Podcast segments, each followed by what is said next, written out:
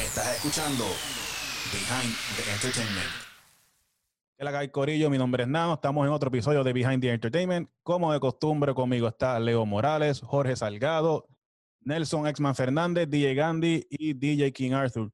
Y hoy de invitado tenemos a uno de la nueva guardia de DJs en Puerto Rico, Héctor Santiago, a.k.a. DJ Heck. ¿Cómo estamos, Héctor? Todo bien, saludos a todos. Espero, espero que todos estén bien ahí en sus casas. Y ya tú sabes, cuarentena. Y antes de arrancar con el tema de hoy, háblanos de tu background, este, porque veo que nos dijiste ahora en la antesala que tenías 22 años. Wow, eh, ¿cómo, ¿cómo empezaste en el, en el DJ? Pues mira, eh, fun fact, eh, Arturo no lo sabe, pero yo la primera vez que supe de un programa de, de DJ fue en un Puerto Rico Open. Eh, no sé si te acuerdas, Arturo. Tú estabas en una promoción de AT&T, me equivoco, y ahí aprendí lo del, del, vi la aplicación de DJ Pro, y luego con la fiebre, papi me compró un, super, control súper pequeño, y no estaba bien into DJing, pero cada, cada dos o tres meses me entraba la fiebre nuevamente para los tiempos, ¿verdad? Que los Electric Holiday estaban pegados, eh, la música electrónica acá, y pues eso era lo que yo mezclaba. Electro House, House, todo eso, hasta que cuando firmé jugar, para jugar el béisbol profesional, pues en mi tiempo libre allá, eso era lo que yo hacía, eh, inventar con, con, el mismo control pequeño y poco a poco educándome hasta, ¿verdad? Hasta ahora, aprendiendo poco a poco. So, tus comienzos como DJ fue porque te gustaba la música electrónica, no era tanto un background de móvil o de París de Marquesina, era más allá como que te gustaban los festivales, los tiestos, los deadmau5, eh, etcétera. Sí, fue, yo lo llamo una fiebre. Yo en mi vida había escuchado música electrónica, pero esa era la fiebre de los jóvenes para esos tiempos. Y yo me enganché de eso. No sé ustedes, pero yo encuentro, yo encuentro el house la música electrónica un poquito más fácil para mezclar que empezar a tocar con reggaetón, ya que tienen más letras, más, ¿sabes? más lírica y otras cosas. Pero sí, esos fueron mis comienzos, la música electrónica y todo a través de un iPad. ¿Cómo tú practicabas? Tú, tú, tú aprendiste a tocar literalmente en un iPad. Literalmente, yo aprendí ahí que eran los cues, eh, los del BPM, eh, leer los waveforms, ¿sabes? Poco a poco, haciendo disparate, fue que yo aprendí a ¿verdad? Con igual, el equalizer, todas esas ¿Qué, cosas. ¿Qué programa tú sabes para eso? Porque yo me acuerdo, yo, yo estuve un tiempo viajando con tour manager, de Tour Manager, de un DJ, ¿verdad? Y yo, yo usaba un programa en la iPad, me acabo de acordar de algo, un programa de iPad que se llama DJ. DJ, DJ o DJ, creo que DJ, DJ Pro. No, ese, ese, mismo es el que está, él está hablando, Ole. Ok, pues, pues, yo lo te, esto te estoy hablando, de, esto era 2013, por ahí ese año. Mano, yo le grababa a Leoni, este, de Passport to Dance, eh, los, mixeos de la emisora. Yo le mandaba mixeos. Y yo lo hacía en el programa ese del DJ en el avión. Porque como te, pues, un, vuelo de cinco horas, yo lo mataba ahí, grababa, bajaba cinco canciones y eso te enseñaba, tenía hasta cinco, o sea, tú, tú cuadrabas el principio y él lo cuadraba el beat per minute para otro y tú, tú lo podías mixear, sea, subir y bajar los potes, los, los volumen, los volumen, pero, pero él te lo sinqueaba y, lo, y, y, caía en sync dándole ahí cuando yo, le, yo lo tiraba cuando yo lo quería y caía en, en beat. Sea, eso obviamente es más fácil, yo lo aprendí así, pero que a, en ese tipo de programas, pues es súper más fácil para pa la fiebre esta de que a lo mejor en ese momento tú tuviste y te, te pompió y, y, te llevó a hacer un DJ, de verdad. Y a, claro. con los, y a bregar con los equipos, ¿entiendes? Yo te tengo una preguntita. Ok, tú ves a Arturo y te, te gusta, y te gustaba la música, obviamente, me, me imagino que ya te gustaba. Y a la hora de cómo conectar eso a los equipos, tus primeros parisitos o cuando llegaste a tu casa y dijiste, ¿cómo lo hago? ¿Te, te conectaste directo a la computadora o, sabes, cómo, cómo, cómo cuando te diste el paso de salir de tu casa a hacer un primer party, un segundo party, fue con alguien, fue solo, sabes, cómo tú te tiraste esa movida? Pues mira, empezando por la pregunta de cuestión de los platos, yo usaba unos Newmark que tú ponías el iPad en el medio.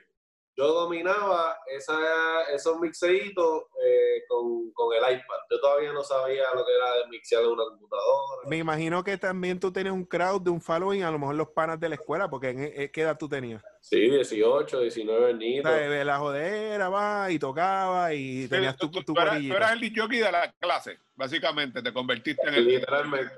En los Gets y en los torneos, en los torneos de, de voleibol. Así es baloncesto. que, así es que eso, es la, esa es la época dura. Así es con el pesa. Exacto, eso, eso ve, eso es algo que es global. Eso no importa qué equipo, no importa qué década, así empieza todo el mundo. Entonces, siguiendo tu pregunta, eh, en cuestión del primer party, eh, ¿verdad? Cuando lo que uno llama, wow, me recuerdo de mi primer party, Ajá. fue en unas fiestas de la cuevita en el negocio de rayos. Burger. Yo me ofrecí para tocarle gratis. Esa fue la primera vez que yo toqué y había mucha gente ahí al frente.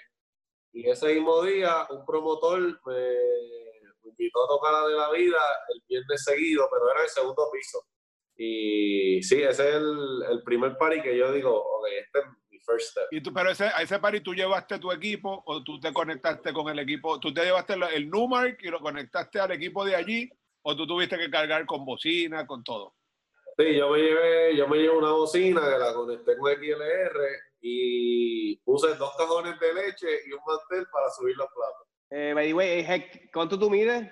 ¿Cuánto tú mides? Porque eh, sé que eres alto, pero por eso que por eso es lo de los cajones de leche, me imagino. Yo mido 6'3 ahí, me, ha to- me han tocado varios bus que son un poco bajitos. Sí, sí, que la- las mesas de Sams no te bregan. Estaría, estaría bueno ver a este hombre tocando con Monchi. Eh, yo creo, fíjate, yo creo que tú has tocado con Monchi, Raymond Portela. Sí, sí, hablé con él en un evento de Banco Popular eh, que cantó Vico Sí. Yo abrí porque yo tenía lo del karaoke en Tarima y después en las calles en el Tito's Apartment. Tu trayectoria ha sido entonces todo self-taught, como quien dice. No, no hubo eh, mentoría, YouTube videos. No sé, ¿cómo tú aprendiste esto? ¿O cómo, cómo fue? ¿Todo tú buscando información y aprendiendo solo? ¿O tenías otra gente que te ayudó, gente que te enseñó cosas? ¿Cómo fue la...? aprendí haciendo disparates y después entraba a YouTube y veía qué, qué significa VPN, qué significa eh, filter, o sea, esas cositas que son del idioma de nosotros los DJs. Y obviamente después uno veía unos tips, pero yo creo que yo aprendí más practicando en el cuarto aburrido. ¿sabes? Yo cuando firmé para un béisbol profesional yo tenía 12 horas libres. Eran 8 en el parque y 12 horas libres y yo no tenía más nada que hacer. So, básicamente, trial and error, o sea, es, es practicar y lo que te salía y tratarle como que, ah, esto no me gustó como se oye, voy a practicar, practicar y practicar así. Qué cool. Sí, y si no me salía un cambio, pues yo decía, ah, pues déjame darle para atrás y vamos a hacerlo otra vez.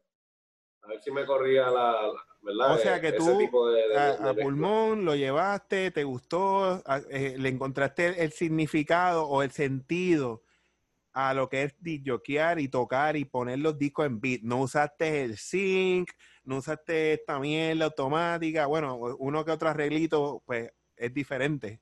Pero, por ejemplo, Nelson y yo, que yo, yo tengo 46 años y yo cuando empecé a los 16, me, me, me te escucho y me, me voy a esa época, porque básicamente así empezamos todo y, y es con, con, y perfeccionamos practicando, jodiendo, dándole para atrás y para adelante. Yo tenía dos mixeitos que yo hacía, pero yo lo hacía a plato.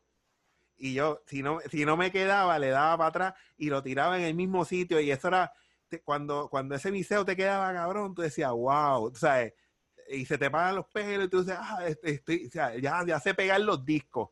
Pero mira, Jorge, te, te pregunto, de, de lo que estás, tú estás diciendo, obviamente yo me recuerdo yo, las, las primeras veces que yo quería mezclar, a ti me imagino que te pasó lo mismo, que tú querías mezclar la misma canción con la misma canción porque era un poquito más fácil de tú como que en- entrar los mismos beats, como que el mismo track. Lo que pasa es que cuando uno practica eso, es como tú lo que quieres es perfeccionarlo. Yo creo yo, en esa, en esa edad yo pensaba como que eh, lo que yo quería era que esos dos, la, la fiebre era, cuando yo entré a Music Spray en este ambiente de DJs en la calle, era, antes era el, el mixeo más largo y más limpio que quedara. Si tú escuchas un buen, no sé si Nelson va, va a estar de acuerdo conmigo en esta, pero si tú escuchas un mixeo de discoteca de, de, neons o de, de, de o un buen mixeo de progressive. Eh, estos mixeos súper largos, ¿sabes? Pero la, obviamente la música era bien diferente. Realmente intro con outro, intro con outro, no son Exacto. que hay hoy día. Y, y mezclaba ahí y tú lo, y tú, y el, el phone era lo que te paraba los pelos cuando tú estabas tocando, era que eso era un mixeo único. Y, y, y estaba haciendo, cuando esos discos estaban bien cuadrados, que se, se iban hasta en, en, en- se fuera de fase. O sea, eso era ahí, ahí tú decías, ese mixeo quedó cabrón cuando los bajos se cancelaban. Eso era lo que, lo que nosotros, a mí, por lo menos, cuando yo tocaba, eso era lo que me pompeaba. Sí, sí, O sea, esos mix, Eso, eso, eso, eso es verdad, pero también, también es como, como lo que él dice, uno buscaba per- perfeccionar algo en específico. ¿sabe? Hoy, hoy en día, hoy en día, pues ya ver repeticiones y ecos y esas cosas de discos, quizás pues por los mixers y, las, y los efectos que tienen las máquinas son más fáciles. Pero antes yo me acuerdo tratar de hacer vo- repetir voces con dos discos o, o hacer eco o flanger, pero hechos acá con discos. Pues, eh, pero es la misma, es la misma historia, tú sabes, tú sentarte a, a perfeccionar lo que estás haciendo, ¿sabes? El hombre se sentaba con el programa en este caso y eh, en su tiempo libre a, pues, a, a- ver cómo iba a mejorar, la- pe- pegar o hacer el, el- el mix. A la hora de la verdad, pues sigue una un mismo patrón, aunque sean diferentes tiempos. Antes eran, yo creo que quizás más importante el quien tú conocías, eh, porque eso era mucho más fácil aprender de viendo a alguien de cerca y poder ver por qué están haciendo las cosas, porque no había videos de YouTube para ver lo que sé yo. Y sí, existían uno que otro libro y podías ver videos, pero sí, eh, eh, por ejemplo, a mí me ayudó muchísimo estar de Lightman en Ibiza, etcétera, y en, en, en Babylon al principio y en Red, viendo a, a Jorge y a Coconut y a, a Nelson a- tocando de frente y poder hacerle las preguntas y a Fred cuando tocaba en la calle con él, como que ver, ah, y, oh, ¿y por qué tú le giras este, este knob en este momento? ¿Y por qué lo tiras en este momento la canción? Porque no había YouTube para eso, había, pues, ah, por eso yo digo, la mentoría para mí era bien importante y yo tuve muchos mentores, pero hoy en día quizás no hace falta, no sé si eso es una ventaja o desventaja, Puede, puede ser ambos, porque en el caso de, de Heck no tuvo mentores, pero tuvo el hambre. Eso, eso es más importante también. acuérdate que también antes no cualquiera tenía el dinero para tener un equipo de disc jockey.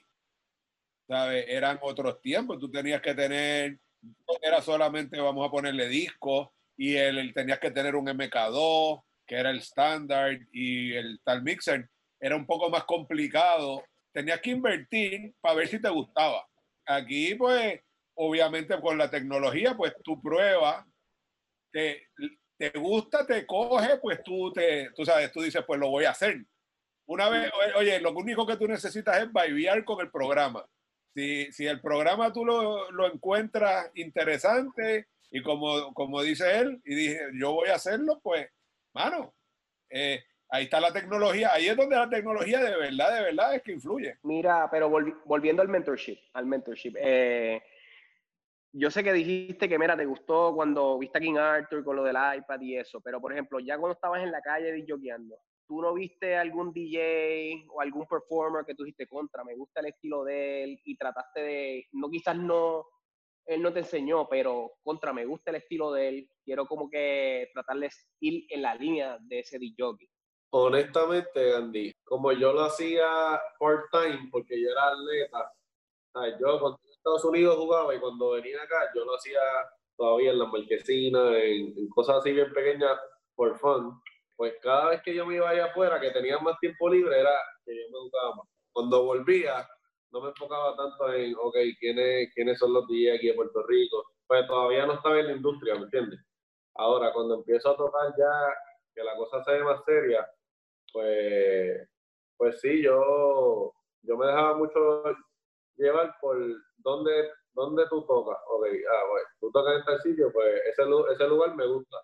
Me gusta ese estilo de música. Pues eso era lo que yo seguía. Pero sí, mi, mi comienzo fue bien slow.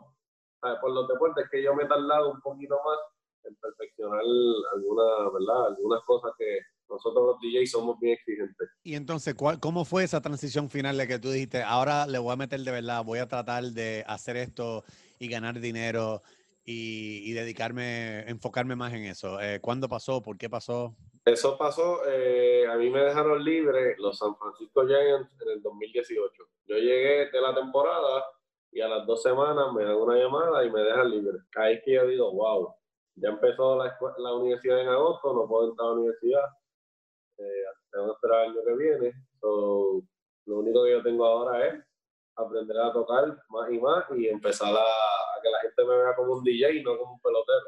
Pues yo diría que esa, esa llamada que me dieron de allá afuera fue lo que me motivó a mí a hacer algo diferente y a buscar algo que me diera de comer. En otras palabras, la necesidad te, te hizo emprender en otro, en otra cosa. En esto que era de un hobby a hacerlo un una manera de, de subsistir. Exacto. Y yo todavía lo veo como un hobby porque yo sigo haciendo deporte eh, en la universidad. Si Dios quiere el año que viene eh, y jugamos superior. Sea, yo todavía veo esto como, como un hobby, es mi negocio. Sea, es de lo que yo como, pero lo veo como un hobby todavía. Y es lo mejor que haces, Héctor, porque de verdad, eh, si tú ves tú, ¿sabes? Lo que tú haces como algo que te gusta y no como una necesidad o trabajo o dinero, ¿sabes? No te aburres, te sigues entreteniendo. Sí, A le largo pasas bien y le sacas chavo. Claro. ¿Sabes que Todo me, eso gu- llega después. me gusta mucho tu cuento o tu historia, mejor dicho? Hay muchos chamaquitos que me hacen, que, que me hacen preguntas de cómo empezar. Y si escuchan a, a la historia de Héctor, yo creo que se va a pompear un poco. So que antes, ustedes están diciendo básicamente la mentoría antes era mucho más importante de lo que es ahora. O, o perdón, la mentoría valía más antes de lo que vale ahora. Yo pienso que ahora, por ejemplo, con todo esto nuevo que está pasando, que tú quieres aprender y meterte a perfeccionar, por ejemplo, yo en estos días, o nosotros como DJ y aprendiendo otras facetas de, de DJ, de producción, tú te metes y tienes un YouTube ahí. Nosotros antes no teníamos un YouTube, ¿entiendes? O sea, ahora tú te metes en YouTube y tú sabes lo que tú quieras aprender a hacer está ahí, ¿me entiendes? Entonces, antes, nos, antes nosotros nos dejábamos llevar, como habló Nelson ahorita o habló alguien de los muchachos, como tú ibas a tocar y, ah, Leo, que dijo, yo tenía este, yo venía y tenía a Jorge tocando al lado y yo le preguntaba, yo estaba ahí, hands on, cuando yo aprendí, yo vengo de mobile, DJ, yo trabajaba en Music Express cinco años, después brinqué, a- brinqué a discoteca. Yo estaba al lado de gente que, que yo estaba, eh, nosotros estábamos pendientes cómo fulano mixeaba, cómo le quitaba lo- yo aprendí, aprendí a mixear en Ibiza tirando el disco sin el bajo y a mitad de mixeo yo cambiaba los bajos porque por el DJ, el, el mixer que había. Rap- uno empieza a perfeccionar y a tirarte por aquí los mixeos y- y te todavía te falta todo. Sigue por la línea de aprender así poco a poco, ru- cr- crudo, y olvídate de los botones que te hagan la vida más fácil para que veas que te va a encantar tocar después. Entonces también tienes que, también tienes que darte cuenta que, pues, volvemos a lo mismo. Estás hablando hace 20 años atrás. Eh, hace 20 años no existían los festivales, no existía el internet, no existían estas cosas. Antes, por ejemplo, tú quizás dijiste, bueno, esto está nítido, me gusta la música electrónica y mucha gente, no, no quizás en tu caso, pero dijeron, pues yo quiero llegar a un Electric Daisy o quiero llegar a, a- a- a- esas tarimas bien grandes, ¿verdad? Las que todos, las que todos pues hemos querido. Este, pero pues hace muchos años atrás, donde tú querías llegar era una discoteca, más que a ningún lado, porque a donde tú querías, tú, tú querías llegar a la discoteca y tú, y tú, y si a ti esto te gustaba, tú querías ser jockey de una discoteca. Y, y, pues ese era el norte. Hoy día, pues, es llegar al festival. Yo viendo un, un reportaje de Skrillex, pues, él le decía eso. Yo, pues, mientras la tarima sea más grande, a mí no me metas en una discoteca, tú sabes. Pero hace 20 años, pues, no era así. So, eh, eh, es distinto, pero a la misma vez es igual, ¿sabes? Eh, es la misma, es la misma trayectoria. Ah, pues obviamente ah, tienes la, la tecnología por el medio que te lo hace o más fácil o más difícil, pero sí, eh, sigues teniendo el mismo norte de que quieres llegar a, pues a en este caso es a una tarima grande, a viajarte el mundo, a ser reconocido pues por la música o que produce o la que toca. Este, hoy en día ha cambiado mucho lo que quiere ser DJ.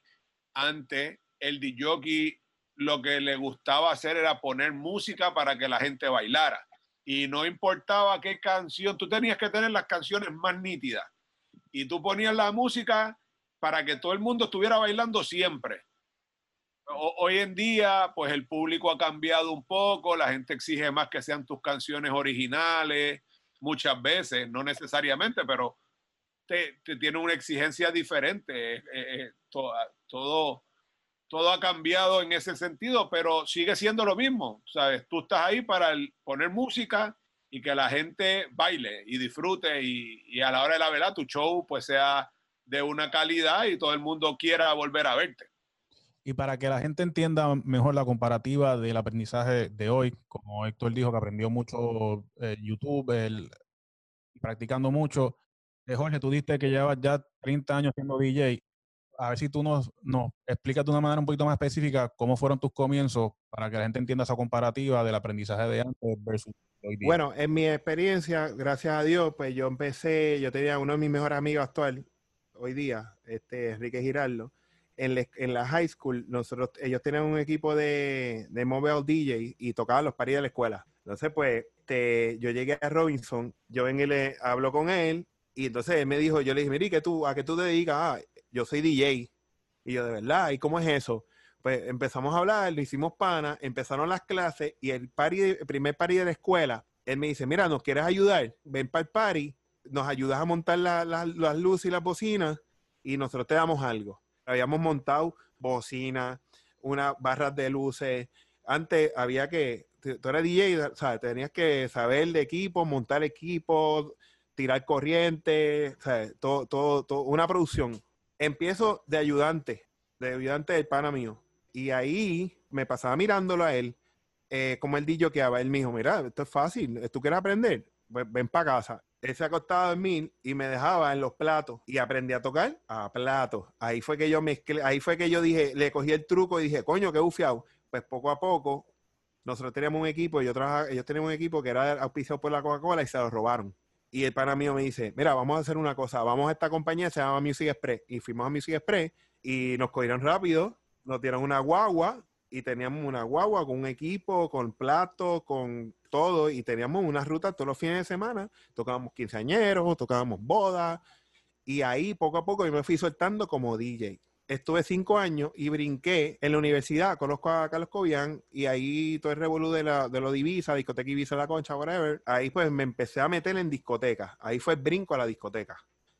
A los 18 años ya yo tocaba en discoteca. De ser DJ de calle, yo fui cogiendo maricia, co- mirando a, los- a los otros DJs, al pana mío, mirando cómo aquel hacía el mixeo, pero no, no, esto era todo crudo. Si yo quería hacer, como dijo Nelson ahorita, los efectos que, tienen las maquinitas nuevas ahora, que si el flanger, yo cogía dos, dos pastas iguales, los ponía al mismo, al mismo, a tocar al mismo tiempo, tú jugabas con uno de los pitch más lento, más rápido, para hacer un flanger. Todos esos, e- todos efectitos nosotros los hacíamos en vivo tocando. Y la diferencia también era, yo brinqué de mobile DJ, que tú tienes que poner a gozar a la gente en las fiestas patronales como en una marquesina, un quinceañero en un centro comunal como en una marquesina. Nosotros ya teníamos una preparación que era pues más o menos una, rutina de la música de los paris, que si la, vuelta alrededor del mundo, e- era otro tipo de party, tipo quinceañero.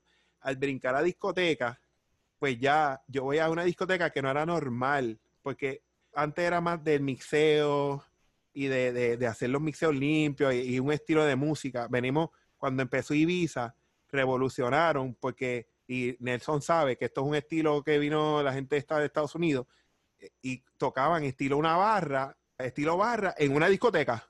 Es un open, en lo que se llama open format, pues eso no se veía tanto. Y en Ibiza se vio desde los 90 eso era lo que, pues eso fue el éxito de, de- y lo copiamos y Nelson y yo pudimos, le digo, digo Nelson, porque Nelson y yo pudimos ir allá y Nelson más que yo disfrutó de, de esos años porque él iba más a Boston y nosotros veíamos y, y nos disfrutábamos ese estilo de party que estaba cabrón.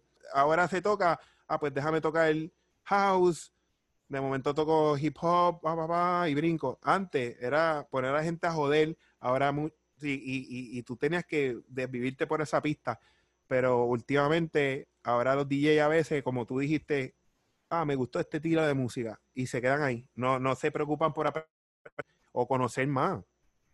Que en ese aspecto, pues tú, tú estás en esa, y te lo re- recomiendo es eso, aprende de todo el mundo, mano. Sea, coge, coge los truquitos que le funcionan a la gente. Pam, sea, yo siempre trato de buscar remixes diferentes, aunque sean de lo que sea. Yo, yo me meto en los pools y trato de buscar música que no, que sea diferente.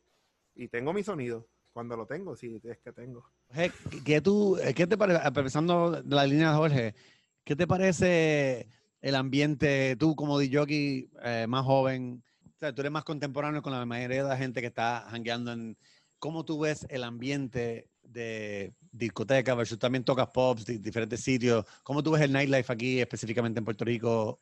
Quizás no sé si tú has tocado allá afuera. ¿Cómo, cómo tú ves la, la- la cosa musicalmente eh, de party? ¿Cómo la gente, no sé, quisiera tu perspectiva de la, del ambiente? Pues yo pienso que los boricuas son bien exigentes a los lugares que van y a la música que, que pone el DJ. Algo que, que está en todos los lugares es, ¿sabes? como digo Jorge, la joda. Hay muchas veces que uno va con, la rutina de uno, de, "Ah, este cambio me queda bien, voy para allá con eso, y no, es saber leer el público y pues si te, si te fuera a decir algo igual de, Dios mío, ¿cómo te explico? Los pops y las discotecas, es eso, como que la joda, al boricua le gusta joder. Y yo a veces me dejo al lado lo del performance mío de DJ y me, concentro más en lo de ver que la gente la esté pasando bien de verdad. Y, y sí, para mí, para como todos nosotros, es una responsabilidad ser DJ. No importa si eres el DJ de aquí, del Chinchorro, de allá de Brava, tienes que hacer tu trabajo bien hecho. obviamente tienes 22 años, quizás no jangueaste tanto en otra época, pero ¿cómo tú ves ahora mismo? Que obviamente me imagino si, si llevas ya unos añitos ya tocando pops y discotecas, ves que la atracción es pro urbano y que casi no puedes colar ningún tipo de otro género, o sea, es bien difícil tú tener una noche que tocas cuatro o cinco horas y tratar de tú venir y que sea más, más variado. Yo, algo que me he dado cuenta, que sí, es bien pro urbano, pero también los lugares dependen mucho del público. El mood también de la gente. A veces dicen, mira, pues si tú vas para tal lugar, sabes que vas a escuchar reggaetón toda la noche. Ahora, si esa persona quiere pues, irse un poquito más dance de allá afuera, hip hop, un poquito de house, metiendo un poquito de urbano comercial, pues eso es dependiendo de los lugares, pero sí, es bien pro urbano, como tú lo dijiste. Donde sea que tú pones un No, pero reggaetón, mira, Heck, te lo pregunto, porque obviamente, probablemente tú, más que todos nosotros, tú tienes quizás la mitad de la gente que janguea y está en los sitios, tú los conoces porque son contemporáneos contigo. ¿Y qué es el feedback que, que tú, por ejemplo, no necesariamente que te vayan a decir, mira, ponte esto, pero tú piensas que es lo que quieren o es como que, o sea, no se dejan llevar? Es lo que quieren. A veces no se dejan llevar y me ha pasado. Con Leo, van amistades mías y yo estoy con Leo en, en- Brava y se nos ha puesto eh, 50% gente de Estados Unidos turistas y 50% de los, de los jóvenes de acá que lo que quieren es sandungueo toda la noche. Y los requests, tú sabes que eso... eh, un, tu- un turista viene una vez o dos veces y le dice, ah, ponme esta, pero un boricua va a estar encima de ti ahí. Mira, yo quiero este reggaetón, ponte este reggaetón. Y quizás tu reggaetón, Zafaera, zafaera. ya tú sabes. Mira, y, y, Heck, ¿y crees que hay maneras de como que de arreglar esa curva? ¿A qué te refieres con eso? Que si tú crees que haya forma de cambiar la manera de pensar de la gente contemporánea contigo a tener una mentalidad más abierta en lo que escuchan en los paris. Yo creo que es bien difícil, pero yo pienso que es difícil porque eh, usualmente la gente janguea, eh, no, no todos los weekends van a los clubs. So, acostumbran a ir a lugares donde es urbano, urbano, urbano. y si acaso ponen un hip hop, un trapcito, pero no es como en las discotecas que tú tienes que poner un poquito de más el hip hop, el dance, eh, el houseito, o sea, es un poquito más variado porque ese, ese es el fondo de ir a una discoteca, ¿me entiendes? Es bien difícil, en mi punto de vista. Va a ser bien difícil. A los panas tuyos, cuando tú lo, les dices, mira, que voy a tocar en una discoteca o voy a, tal pop, o qué, qué, qué jala más en tu edad, Eh, ¿tiran más para el chinchorreo, para el pop, para la placita, o, o Brava está cool todavía, o sitios así? O 58, no, no sé. Sí, siendo honesto, a ellos les gusta la mitad. Donde yo pueda poner, eh, yo pueda poner, tenga el permiso de poner un reggaetón eh, sucio, pero también pueda variar. ¿Me entiendes? Eh, al principio, mis amistades me, acompañ- me acompañaban mucho a Brava. eh. Era de mis primeras veces. Ah, ya, desde el corillo, dije, tocar en Bravo, primera vez, segunda vez.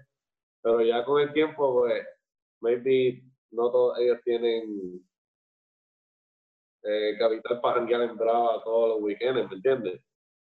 Eh, pero sí, eh, dejándome llevar por mi grupo de amistades y la gente de la que yo me rodeo, les gustan esos lugares que, que están entre, entre medio de los Sí, yo quiero, yo, a, a los, a los pops. Habla claro, un perreo, un perreo sucio en la placita, habla claro. algo así, algo así.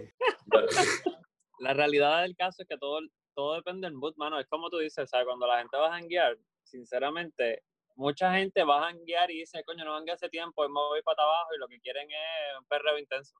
No importa qué, o sea, lo que quieren es una joda y ya. Este, la gente que janguea más diario, que es más cool o más relax o más mayor o lo que sea, pues tal vez son más hauseados, como te digo, un público que va a la concha a janguear, por decirlo así, o un sitio más fichu.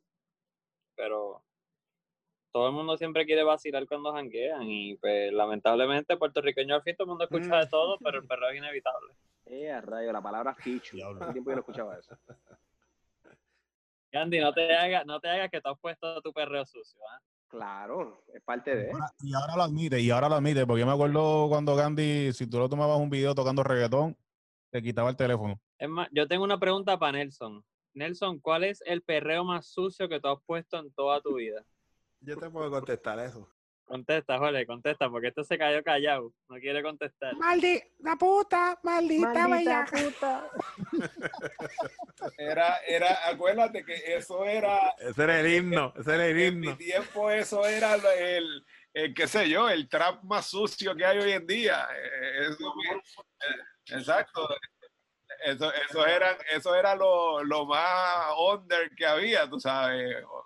Y hablando, hablando de Fichu y de, y de Under, como tú dices, yo tuve que quitar esa canción de mi play, de todo mi lo que fuese que yo tocara, eh, donde, de donde yo guardaba música, porque como tocaba en el, yo tocaba en la conchilla del Vanderbilt, una vez, yo no sé qué fue lo que pasó, que dejé algo corriendo de música, mano, y salió esa canción, mi pana. Y Como autoplay. Y eso es lo que tú no quieres que nunca te pase. Mira, de momento, de momento Jorge en el baño y de momento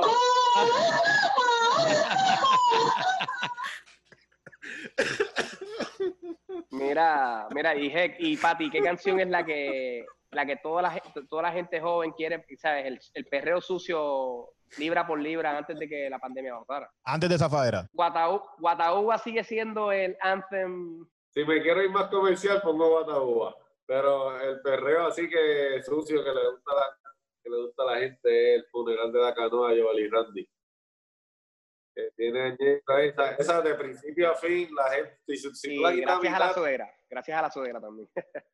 esos perreos de esos tiempos. Pregunta que te hago en cuestiones de gente de tu edad. Tú me dices que cuando tú empezaste te gustaba la electrónica. Eh, yo me acuerdo cuando pues yo tocaba en los paris de medalla y en los holidays y todas estas cosas, la gente te toleraba la música por el evento que fuese.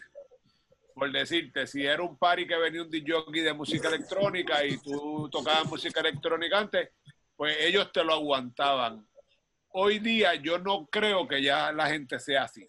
¿Sabes? Jóvenes de 14, 13 ya están escuchando lo que es Bad Bunny, el Travis Scott de allá, eh, ¿sabes? Está- le está gustando ese... Tiene un oído más sofisticado, Pero- pero- urbano Pero es- sofisticado. eso es eso y nada más. El oído de ellos ya no es abierto. Quizás tú, en tu caso, tu oído era un poco más grande, tú oías quizás un poco de electrónica, podías oír quizás un poco de house, podías oír un poco de techno, podrías oír pop, podías oír Pero- reggaetón y Pero eso es, en- eso es en Puerto Rico, porque en Estados Unidos todavía los marshmallow y los, o sea, en los 13 a 18 todavía el EDM todavía sigue siendo grande. Sí, Nelson, esa, eso, eso está igual que, esa noticia está igual como el, tu cheque de púa, no te llegó. Ah, ya la electrónica diablo. murió en Puerto Rico. Ahora es perreo sucio y Bad Bunny, literal. Pa, parará. Es más, espérate, espérate, espérate, espérate, que la tengo, la tengo, la tengo.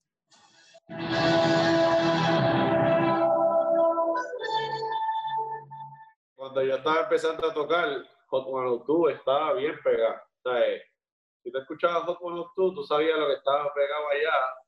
Y si escuchabas reggaetón normal, pues, como quiera, sabía un poquito de allá y un poquito de acá. Pues ahora ya yo no escucho. La tendencia es completamente urbana en Puerto Rico, lamentablemente. Sí, y ahora con lo de Bluetooth también, ya, ya tú vas con tus playlists en el carro y eso, que si tú no eres una persona que no le gusta buscar música nueva, pues no vas a escuchar lo que, lo que hay en el mercado afuera, ¿me entiendes? Quería llamar la atención ahí, traer el tema del grupo de que ahí está como que una, una ironía de, de- de- de que hoy en día tenemos acceso a más música. O sea, la gente, eh, la- hay más acceso a, a música de toda parte del mundo, de todos estilos, eh, con cosas como Spotify, SoundCloud. Sin embargo, por lo menos aquí en Puerto Rico veo que lo que quieren escuchar es más estrecho. O sea, tienen más acceso a más cosas, pero realmente lo que la gente va y quiere escuchar, eh, las tres, cuatro palos que quieren escuchar, o, el disco nuevo. Mira, yo me acuerdo cuando salió el, el, el, disco de Bad Bunny, la primera, la gente venía a la discoteca, ponla completa, olvídate, no me importa, ponla completa, como que no me importaba el mixeo, querían escuchar el disco y yo, pero llevas toda la semana escuchándola y quieres la, la, la quiere corrida, no les importa, están enfocados. Y tengo una teoría que la voy a presentar, pero primero eh, están más o menos, en la, entiende mi línea. Yo, yo, yo entiendo que con tanto acceso a música, la gente no está eh, expandiendo sus horizontes. La premisa, ¿están de acuerdo con eso? Con tanto acceso a la música hoy día, con toda esta tecnología, Spotify, Apple, etcétera, YouTube, you name it. Es que aún ese es el problema. Los Spotify de la vida son los que, porque ahora mismo, antes tú escuchabas la radio y la radio te ponía diferentes temas, por ejemplo, que con 105 te ponía un top 40 de latino, de electrónica, de hip hop.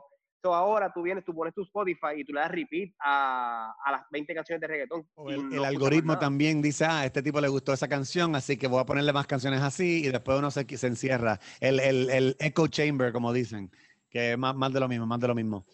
Mira, ¿puedo decir algo de este tema? Claro. Claro. Ey, si tu novio no te mama el culo, pa' eso que no mames. Lo que es. Ok, cool, cool, gracias. Lamentablemente, lamentablemente en eso nos hemos convertido.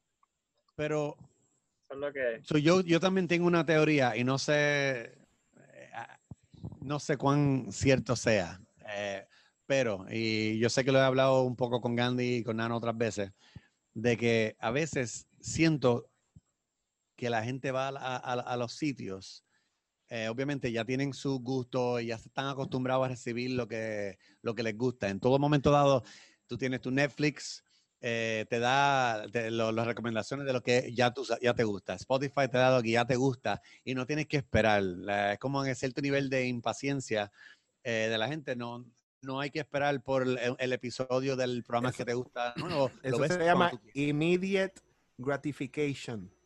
Exacto, exacto. y, y yo creo que eso afecta mucho de cómo la gente va a la discoteca esperando lo que, ah, bueno, a mí me gusta esto, yo en toda mi vida estoy recibiendo lo que yo quiero en el momento, pues aquí, porque debe ser diferente? Y no, no, en ese no se dejan llevar. Encima de eso, diría que las fuerzas de social media, con la gente tomar fotos y videos y, y estar como que en el party para lucirse que están pasándola bien, como que ese, vivirse ese, esa imagen de que están pasándola cool en los parties, pues quieren hacerlo con lo que ellos entienden que la otra gente piensa que está cool. So, no se dejan llevar tan fácilmente porque ellos ven, ah, lo que está pegado es esto. Pues si yo posteo un video bailando una canción que no está pegado, que nadie conoce, no soy quizás No soy tan cool. al día o a la moda o qué sé yo. Y he hablado, no, no, no sé si, si entienden por dónde yo voy con esto, pero yo entiendo que la gente no está viviendo el momento tanto, están pensando en qué van a postear y qué van a y cómo la gente los va a ver y si ellos se ponen a bailar a lo loco como antes se hacía en las discotecas donde la- Ese, el ese- ese tipo es un ridículo. exacto y la gente ah mira y mano esa persona lo está pasando bien pero pues está bailando una canción que no está pegada entre comillas pues eh, ese tipo eh, exacto es un ridículo mientras si grabó un selfie con mi corillo cantando Tusa, pues estamos, estamos cool, estamos eh, de moda, ¿entiendes? Y yo creo que eso es parte de la, la mentalidad que hay que cambiar, que la gente tiene que soltarse eh, un poco y, no sé, como que vivir el momento, dejarse llevar. Yo me he dado cuenta cuando hay parties, Greg lo vivió conmigo varias veces en Brava también, que a veces tú tienes gente que se suelta, que lo, lo, lo- lo vas agarrando, están bailando, sí, un perreo, whatever, pero lo agarras con, qué sé yo, subes el tempo con un dembow o algo así, después pones electrónica y después la gente está brincando y saltando, bueno, quizás no como antes una hora completa de electrónica, pero 20, 25 minutos de brincando y Los engancha, los yo engancha, los los engancha. engancha y se dejan llevar y se les olvida. Pero me he dado cuenta que es a veces mucho más difícil ese gancho, ese, ese como que agarrarlo y decir, gente, vamos a joder. Y, y lo dice la gente va a la discoteca a joder, pero ni se dejan a veces tampoco, ¿entiendes? Porque parte, parte de, de mi filosofía de lo que es joder es soltarte, ¿entiendes? Es no, no estar preocupándote por, por, por qué dirán o el qué sé yo, es soltarte y vamos Yo a brincar yo te dije que bien. te soltara y que salieras del closet, que no había ningún tipo de problema, que te íbamos a querer igual.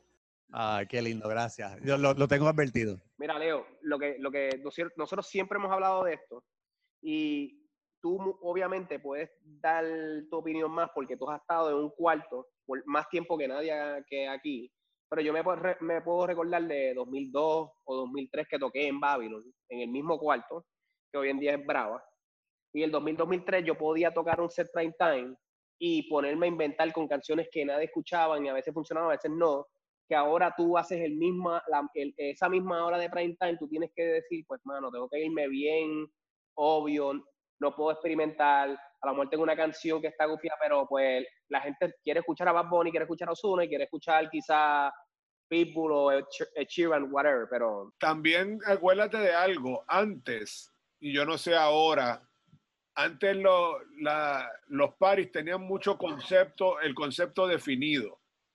Y la gente hacía un party de un estilo o de algo en específico. Y todo el mundo iba por el party, no iban porque iban a oír las 20 canciones que le gustaban. Dejaban la música que el DJ, pues para que el DJ fuese el DJ. El DJ a- a- tenía cinco horas para que la gente entrara, bebiera, bailara, jangueara y se fueran. Este, ya, ya yo creo que hoy en día los paris no tienen casi concepto alguno. La gente va a exigir, como dice Leo, al selfie y estamos en este sitio y está lleno y ponme lo que yo quiero oír. Antes, antes, no, antes nosotros en ese aspecto que dice Nelson, en eso que dice Nelson, antes era más producción. Por ejemplo, cuando estaban los Empire Entertainment, cuando estaba Buena Vibra, los Party, whatever, todo era una producción y iban a disfrutar de un espectáculo. Nosotros montábamos un show de luces, nosotros montábamos un, par- un intro bien cabrón, nosotros hacíamos cosas diferentes. Ahora la gente simple y sencillamente no se lo disfrutan de esa manera, como lo que estaba diciendo eh, Nelson ahí, y van a, a a joder, a pedir, a exigir, porque es otra generación que no está acostumbrado a ir a que a, a- a a disfrutar de lo que tú le estás brindando. Ellos quieren imponer. Todo exacto, no- nadie quiere disfrutar la experiencia. Todo el mundo quiere ser el, eh, el, el más mamí, el más jodón. En otras palabras, el más, el más cheche, eh, vivir una vida que realmente es una, una falacia, porque cuando te vas a tu casa, el único que, que te quiere es tu papá. Diablo. Jorge. Quisiera ver eh, o- o que, que Heco opinara de esto. que- ¿Cómo tú lo ves eh, en la perspectiva? Por porque en, en- el caso mío, pues llevo, como dice Gandhi, muchos años en el mismo sitio y veo, siento que, que veo una progresión, exacto, una evolución o devolución o whatever, como un cambio. Quisiera la perspectiva tuya como cliente, pero también como DJ, cómo tú ves eso, ese tipo de ambiente y, y cómo la gente... Y, y como joven, como Exacto, persona exacto. joven. Sí, mira, ustedes lo mencionaron casi todo, pero algo que me vino a la cabeza fue que también nos obliga a nosotros a casi el mismo, tirar casi el mismo set. Nosotros siempre hacemos cambios, ¿verdad? Pero nosotros también sabemos qué es lo que, qué cambios pompean a la gente. Hay que tocar zafaera, hay que tocar taqui taqui, hay que tocar. No me acuerdo quién fue el que dijo, no sé si fue Arturo Gandhi, que dijo como que no, no nos atrevemos a arriesgarnos, a hacer, no sé quién fue, pero eso es algo bien real. ¿Sabes? Tú dices, Yadre, yo quisiera que esta canción, ¿verdad? La gente reaccionaría súper cool para yo volver a ponerla en algún jangueo, pero no es así. Tú dices, yo quiero ir allá a que, a que piensen que este DJ nunca falla, en vez de arriesgarse uno. ¿Tú nunca, tú nunca te arriesgas en tus sets Sí, me gusta. y te funciona la gran mayoría o cómo tú crees que te funciona? Tú dirías. Cuando ya llevo tiempo en el lugar, me suelto un poco más. Pero ya cuando estoy nuevo y quiero, pues me voy a la segura y tampoco me complico mucho para, ¿verdad? Es algo que no es que no tenga confianza conmigo mismo, pero uno también quiere dejar una buena impresión la primera vez para que te vuelvan a llamar o, sea el caso. yo te diría, o sea, seriamente, Nano, esta no la bloqueé. Este, seriamente, como que, por ejemplo, tú, si tú le quieres llevar algo a la gente, yo creo que algo cool sería, una forma sería de que, por ejemplo, si tú quieres hacer, eh, llevar el mood houseado, por ejemplo, pues mira, de momento tú coges algo que la gente conoce, qué sé yo, por decirlo así, eh, Bad Bunny, y la cambias y haces un remix o haces un mashup o lo que sea, y la, y la mezclas con tu house, ¿me entiendes? Con lo que tú quieres llevar. Y ya, ¿me entiendes? Y ¿Tú crees- pero tú crees, tú crees que la gente, por ejemplo, eh, un track con zafaera, si tú le cambias el ritmo, ¿tú crees que la gente te lo acepta en la pista? Es que hay formas de hacer, hay distintas formas de hacerlo. Por ejemplo, No, mira, no, pero es que Arturo lo dice como roller coaster, como transicionado. Sí, no, no, o sea, por ejemplo, mira, mira el remix, mira el remix que yo había hecho de la canción de Bad Bunny de Ay Dios, este, era Estamos Bien, ¿verdad? ¿Estamos bien? Correcto. Pues yo hice dos versiones, hice una versión más festival y hice una versión más Sí, pero estamos bien no es un buen ejemplo. Estamos No, pues te hago zafaera si quieres, pero, pero me entiendes, o sea, el punto es eso, tú sabes, como que tú coger algo que la gente conoce y después mezclarlo Sí, con no, no, yo, ¿me yo eso, yo eso te entiendo, yo, yo te Pero- entiendo. pero el, issue, el issue para mí sería cuánto de la dosis de lo tuyo versus lo que ellos escuchan aguantarían. Porque si le pones demasiado de uno y no tanto de lo de ellos, pues te la van a criticar igual. Bueno, ese, es- ese es tu trabajo como DJ, leer el público. Tú, tú leyendo el Exacto. público, tú Ese- sabes ese- hasta dónde pueden llegar. Ese es el balance que hay que estar jugando todo el tiempo. Hay que estar mirando y diciendo que puedo jugar un poquito más. Ah, déjame echar un poquito para atrás. Ese, ese es el juego, ese es el juego. ¿Cómo, cómo lo vas a atacar? Ustedes que estaban mencionando la- que les gusta oír las canciones que oyen en su Spotify playlist y en sus cosas. Por eso es que yo te pregunto, si, si una canción que está bien pegada, la juventud no quiere oír la versión que ellos están acostumbrados a oír o ellos están dispuestos a oírla en otra, en, a tu manera. Porque antes, antes, antes eso yo lo podía hacer. Yo me atrevería a decirte que hoy en día no tanto. Yo creo que hay momentos. Yo creo que hay momentos. Y muchas veces, por ejemplo, si hay una canción que está bien pegada, eh, la, gente quiere, la gente quiere escuchar la original, la gente quiere escuchar... A ver, yo tengo esto, a veces lo- en los record pools ah, tienen eh, versiones que tienen pistas un poquito más diferentes, un poquito diferentes, que tienen bajo más duro o, o- o otra percusión o algo así. Y son igual, vamos a ponerle que es un reggae, eh, es este, zafaera, pero con un ritmo un poquito variado, un poquito más bajo, whatever. redrum. Como quiera, la gente no quiere escuchar esa, quieren la original. Eso es lo que yo te Eh, estoy diciendo. Estoy de acuerdo, sí, pero son lo que yo quiero, yo lo que yo hago a veces es, lo toco dos veces, una vez le toco la original, más tarde le toco otro, otro remix para que se lleven el, el sabor de la canción y, como que es como que crear buena voluntad adelante y después jugar con ellos después. ah, en, en Bravo yo hacía mucho eso también a veces. Descubrí que si tú ganas la confianza de muchos clientes, especialmente los jueves, que era para ir college y qué sé yo, que llegaban y querían el perreo desde las diez y media, ya el open bar no, no se ha acabado y ya querían, ya querían las canciones más pegadas, pues yo decía, menos gente, paciencia. Y por lo que yo hacía era, ya a las 11, 11 y pico, le daba bastante duro con las canciones que les gustan y las que estaban esperando, por lo menos algunas, para crear como que, mira, les voy a dar lo que les gusta, pero vente conmigo en el viaje. Y una vez los agarraba, los iba, iba llevando hasta donde podía y después volvía con, con, con las otras cosas. Y, y- y muchas veces, pero las originales antes, remixes después, o súper, súper temprano, antes de prime time, pues to- tocaba esos remixes raros temprano para probarlos, saber cómo los respondían. ¿Entiendes? Pero eso depende también, vuelvo y digo, cuán lleno está el sitio, eh, si es un fin de semana largo, si es que eh, es un party especial, es un Mardi Gras, es un, ¿entiendes? Como que to- hay, hay tantos factores que, que tienes que pensar, eh, porque no todas las noches son, digo, no son exactamente iguales y la gente no siempre viene con la misma energía empezando. A veces empiezan lento y se pompean, a veces empiezan pompeados y se apagan, y a veces no es ni culpa de uno. Eh, hay, que, hay que ir jugando. Esa parte del roller coaster y, y el, y el- el misterio y el, el jueguito de ser DJ. Nada, eso que dice Leo, yo lo vivo todos los sábados con él. Eh, estar al lado de Leo en Brava ha sido algo nuevo para mí, me fue la primera discoteca así en Puerto Rico que yo diga, wow, estoy tocando en una discoteca y es súper diferente a lo que a lo que uno vive en los otros lugares. ¿sabes? Ahí tienes que leer bien, saber jugar con, con, con lo que, con- como dijo Leo, todos los factores, el largo, la hora, que si las chicas, los chicos, las mesas, bla, bla, bla, todo eso, uno tiene que jugar con todo eso. Eh, y antes de irnos, ¿cuál es tu meta como DJ? Eh, ¿A dónde quieres llegar? Eh, ¿Qué quieres hacer de aquí en adelante? Pues mira, eh, ya que tengo aquí más confianza con ustedes, los deportes a mí no me han permitido a mí dedicarle todo el tiempo a la música.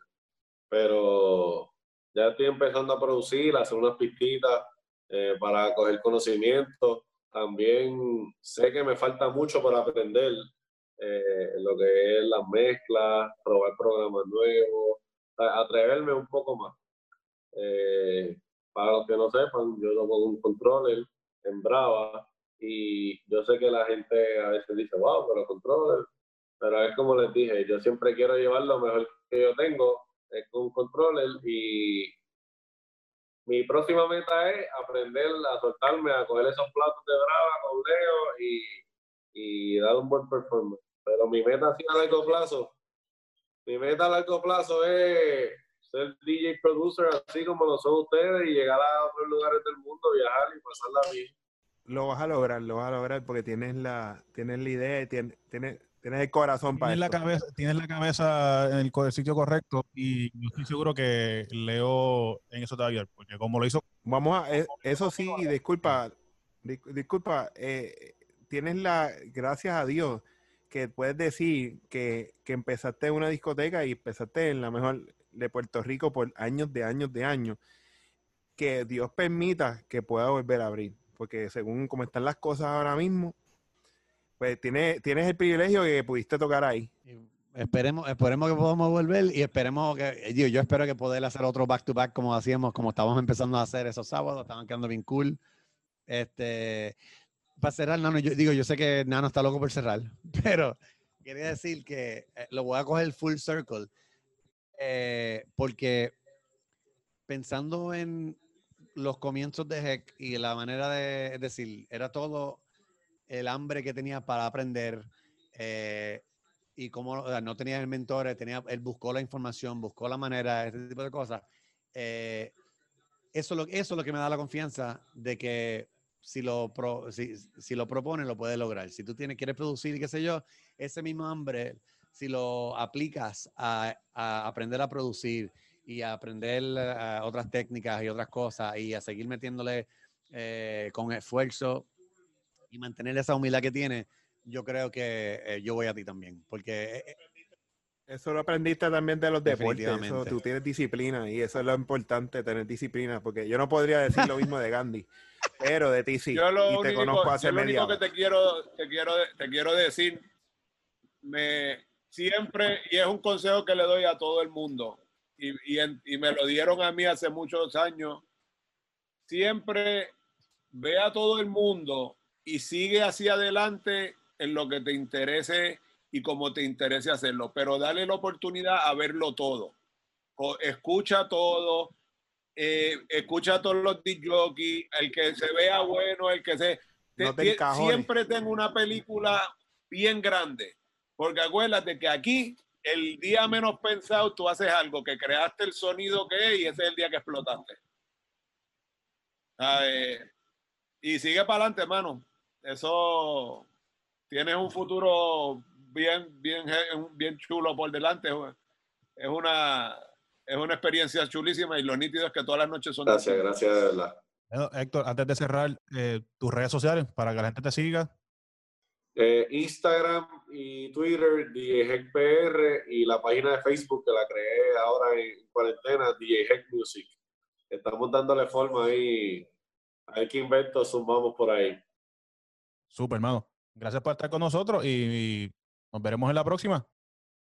Sí, gracias a ustedes. eh, de verdad, me la pasé súper bien. A los que están escuchando, sigan escuchando ¿verdad? los podcasts, que esto está bien interesante. Estás escuchando Behind the Entertainment.